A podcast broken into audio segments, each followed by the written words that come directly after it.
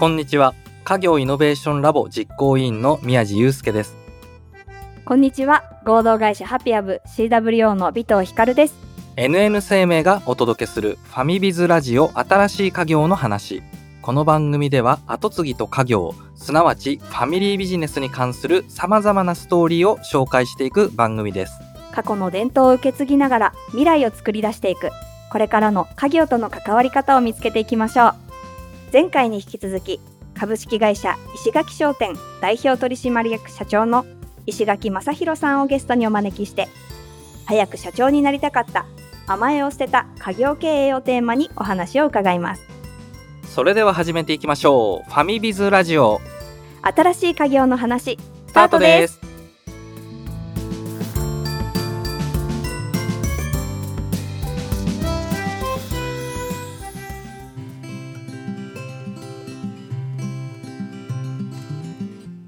石垣さんが社長に就任した時の話聞こうかなと思うんですけども初めに取り組んだことって何ですか？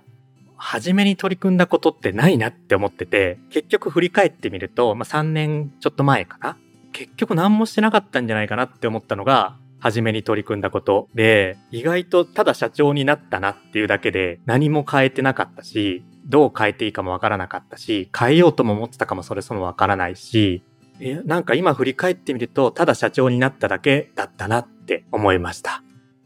順調で何よりですみたいなところもあるのかな？それとも、もうちょっとここら辺変えれればよかったけど、変えられなかったなのか、いやもう本当に順調だったから何も変える必要がなかったのか、どうですか？その私が就任したのって、コロナの半年ぐらい前だったんですよね。コロナが始まる前。その時に、すごく状況が悪くなってるわけでもなく、でもめちゃくちゃ良くなってるわけでもなく、事業として見れば、まあ変わらずにだったんですよ。だからこそなのか、組織に比較的目を向けてたので、組織として皆が働きやすいようにとか、101をやってみたりとか、なんかそういうことはやってたんですけど、でも、振り返ってみると、本当に分かってなかったな、事業っていうものがっていうのが、やっぱ社長就任してて、こいつ何にもやってない社長だなってみんなに思われてたんじゃないかなって今振り返ると思いますし、自分も振り返るとやっぱりそう思っちゃってますね。今このね、自分の現在のノウハウだとか知識だとかを持って、社長就任時に戻ったら何やります？まずは、しっかり数字を分析しますね。ざっくりとかじゃなくて、ちゃんと自分の自社の状況を数字面でしっかり分析して、どんな傾向があるかは、やっぱやんなきゃダメだったなって思います。お前やれよ社長になったらそれやってないとやばいぞって言いたいです。それはじゃあ、なんだろう、1年経った、2年経ったぐらいにやって、ああ、やっておけばよかったっていう、ちょっとそういう反省みたいなのがあったんですか？そうですね、今もありますし、やっぱコロナっていうところで売り上げが落ちたっていうのも当然ありますし、もう本当に反省しかない。今もなお反省しかないですね。石垣さんに代替わりされてどうですか？逆風のような例えばもっと自分よりも内容が分かってる社員さんたちたくさんいらっしゃいますよね。そういう方々からの冷たい目線だとかってなかったですか？社長に就任してっていうよりも、その前から、やっぱり取締役で、ある程度こういうことやってこうって言いながら展示会出展したりとかしてたりもしましたし、どちらかというと変化することを恐れないので、いろいろとやってみようみたいな感じのタイプなんで、やっぱり社内の中では、なんでそんなことやるんだろうとか、やっぱそういう声たくさん聞きますし、やっぱり昔からいらっしゃった方だけじゃないですね。社員さんにやっぱ伝わってないこともたくさんありましたし、それでやっぱ社内がちょっと対立じゃないですけど、やりにくくさせてたな。やってくれてる人もたくさんいたんですけど、自分がこういうことやりたいって言って、やってもらった人たちがやりにくい環境にやっぱりなったんだなって思いますし、昔からいる人っていうだけじゃないと思いますね。社員さんに自分がうまく取締役の時もそうだし、社長になってからもそうですし、今もなおかもしれないんですけど、やっぱりうまく伝えきれてないし、目的も明確にしてなかったことは、すごく混乱させたんだと思います。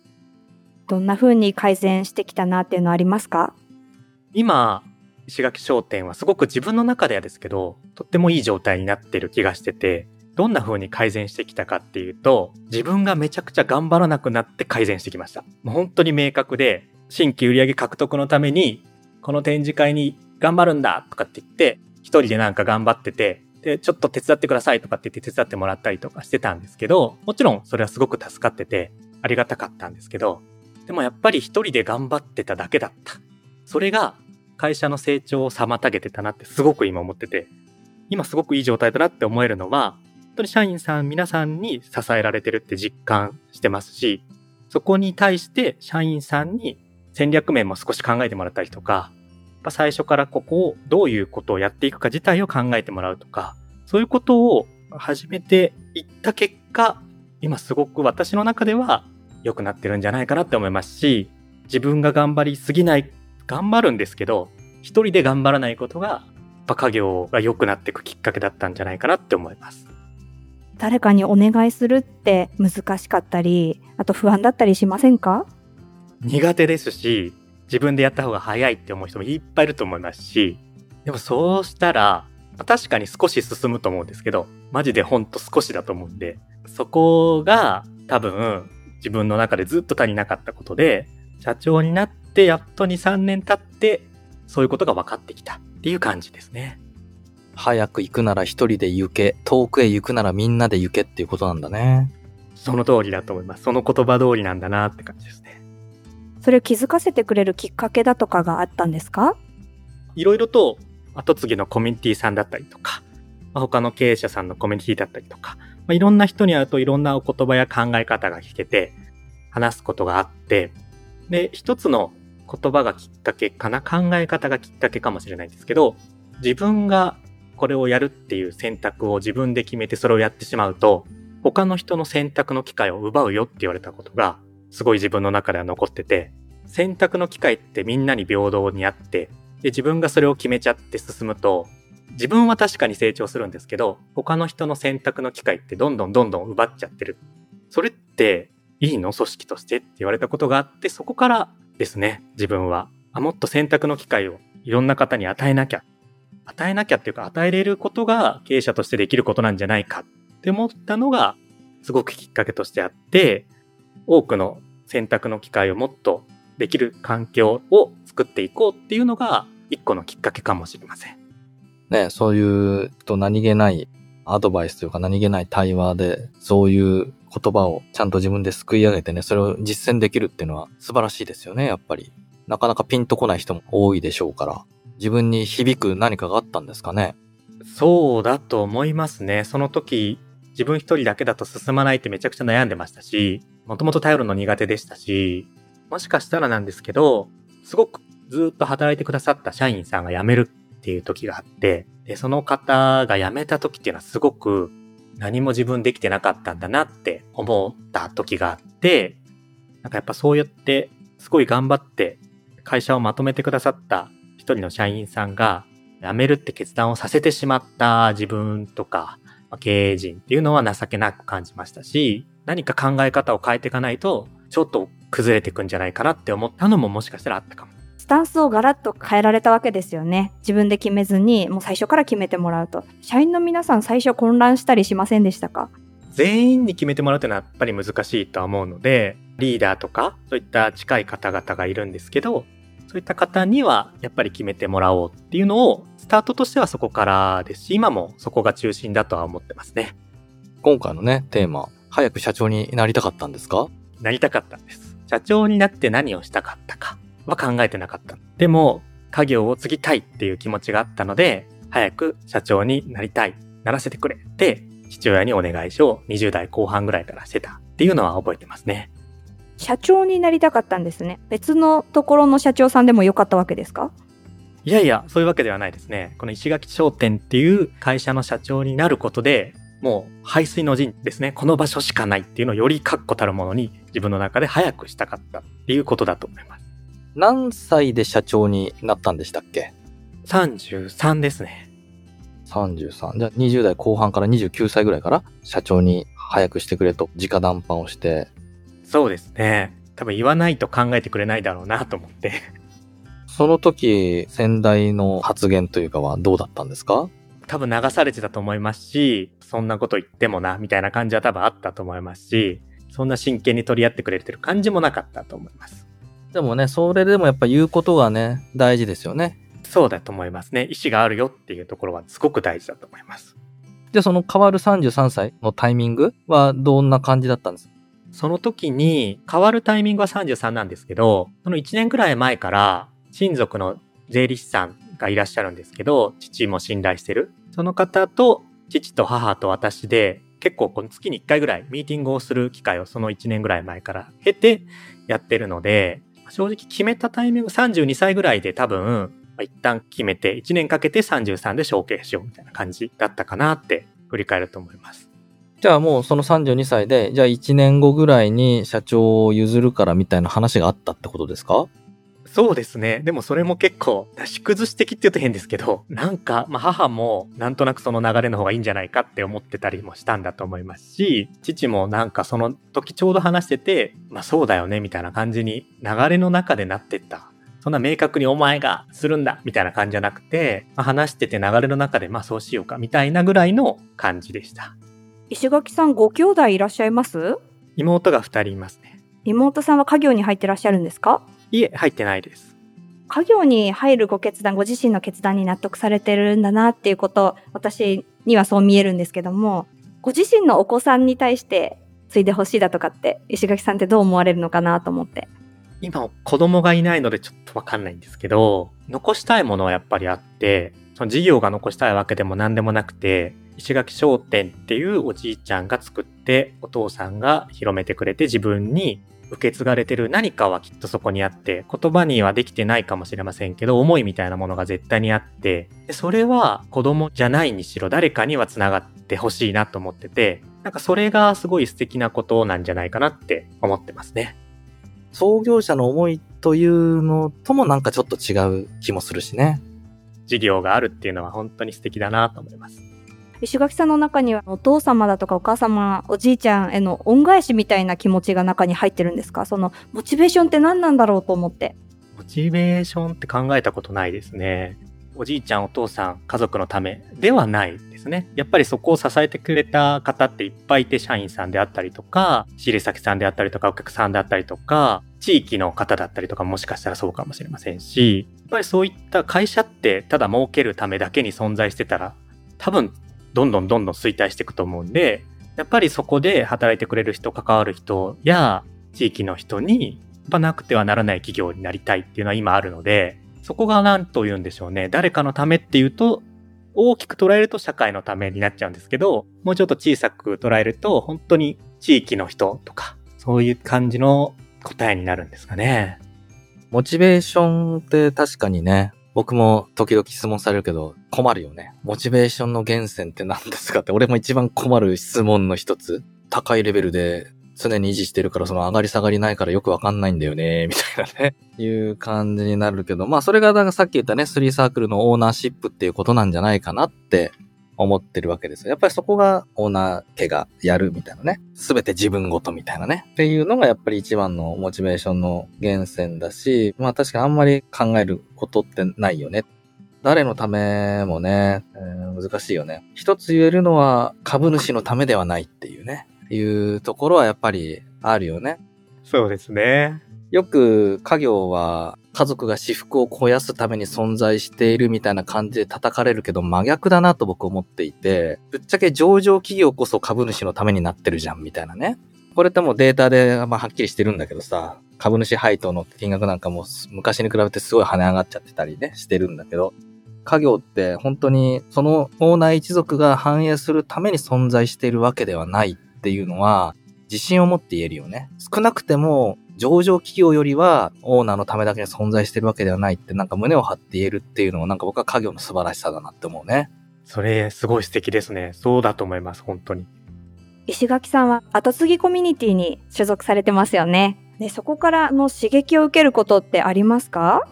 もう刺激しか受けてないぐらいだと思ってます。入って自分が変わったことってあったりします？事業っていうものを本当に考えてなかったなっていうのに気づかされました。今の事業もそうですし、新しい事業っていうところもそうですし、本当に事業っていう目線がスポって抜けて家業をやってたなって思っているので、そこの考えるきっかけを後継ぎのコミュニティであったりとか、こちらのコミュニティであったりとか、いろんな方から受けましたね。事業のことを考えてなかったってどういうことですか？先ほども言ったように数字面をどれだけ伸ばしたいとか、どのお客さんにこういうことを商品として展開していくんだとか、そういうことはやっぱり本気で考えてなかったです。家業っていうのは70年続いていてお客さんもある程度いましたので、だからこそ考えずともすごく大きな成長はないですけど、大きな後退もなかった業界だったからなのかもしれませんけど、あ、でも今はめちゃくちゃやっぱりそこを考えなきゃなってすごい刺激を受けてますね。実際数字をきちんと見るようになって、なんか変わったことってあります？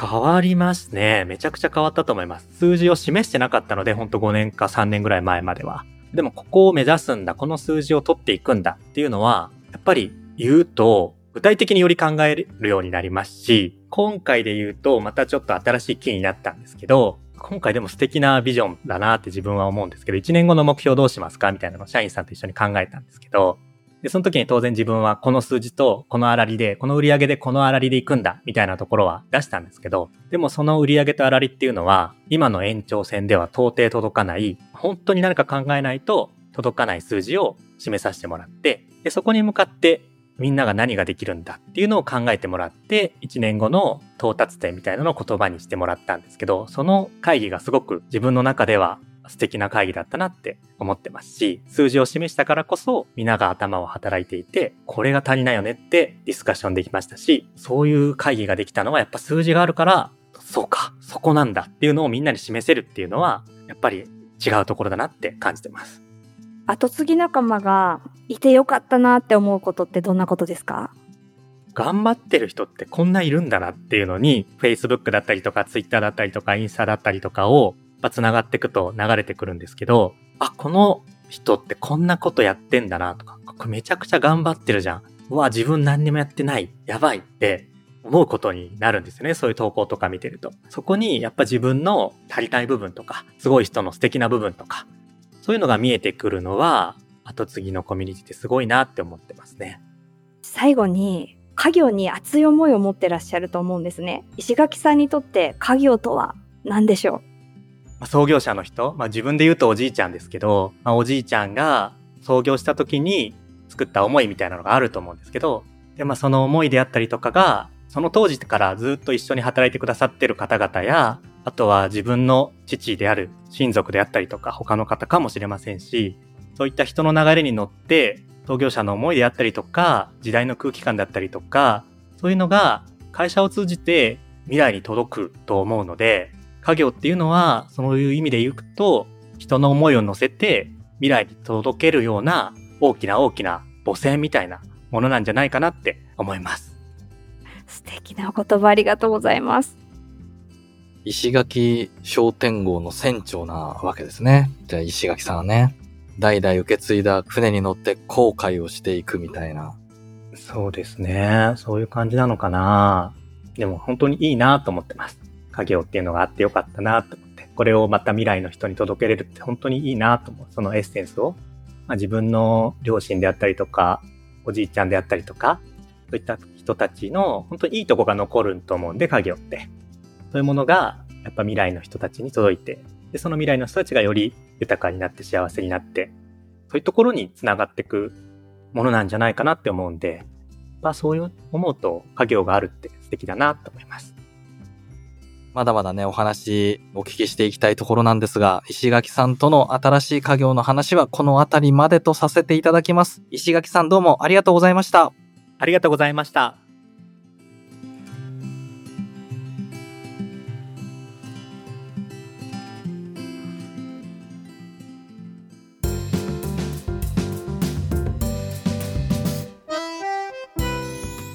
ァミビズラジオ新しい家業の話、エンディングの時間となりました。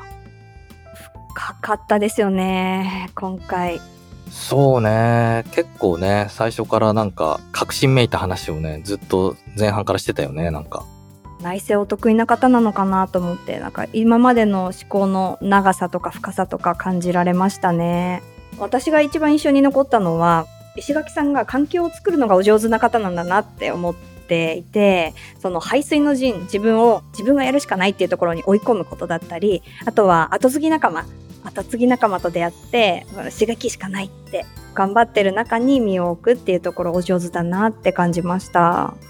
目の前の出来事の意味をちゃんとつけるというかね、そういうのがすごいやっぱり大事だね。なんとなく後継ぎコミュニティに参加するのではなくね、意味を持って参加するというかね、まあそれがやっぱり環境を作るっていうことなのかなというふうにも感じたし、環境を作るという意味ではね、やっぱりスタッフに対してね、従業員の人にきちんと考える機会だとか、選択する機会だとか、ある程度その会社のね、意思決定に参画できるような環境を用意してあげたっていうことが会社の成長にもつながってる。まあ、当然従業員の成長につながって会社の成長にもつながっているという意味でもね、かなり意図的に環境を作られてきたというのはすごい今日の話からね、なんか伝わってきましたよね。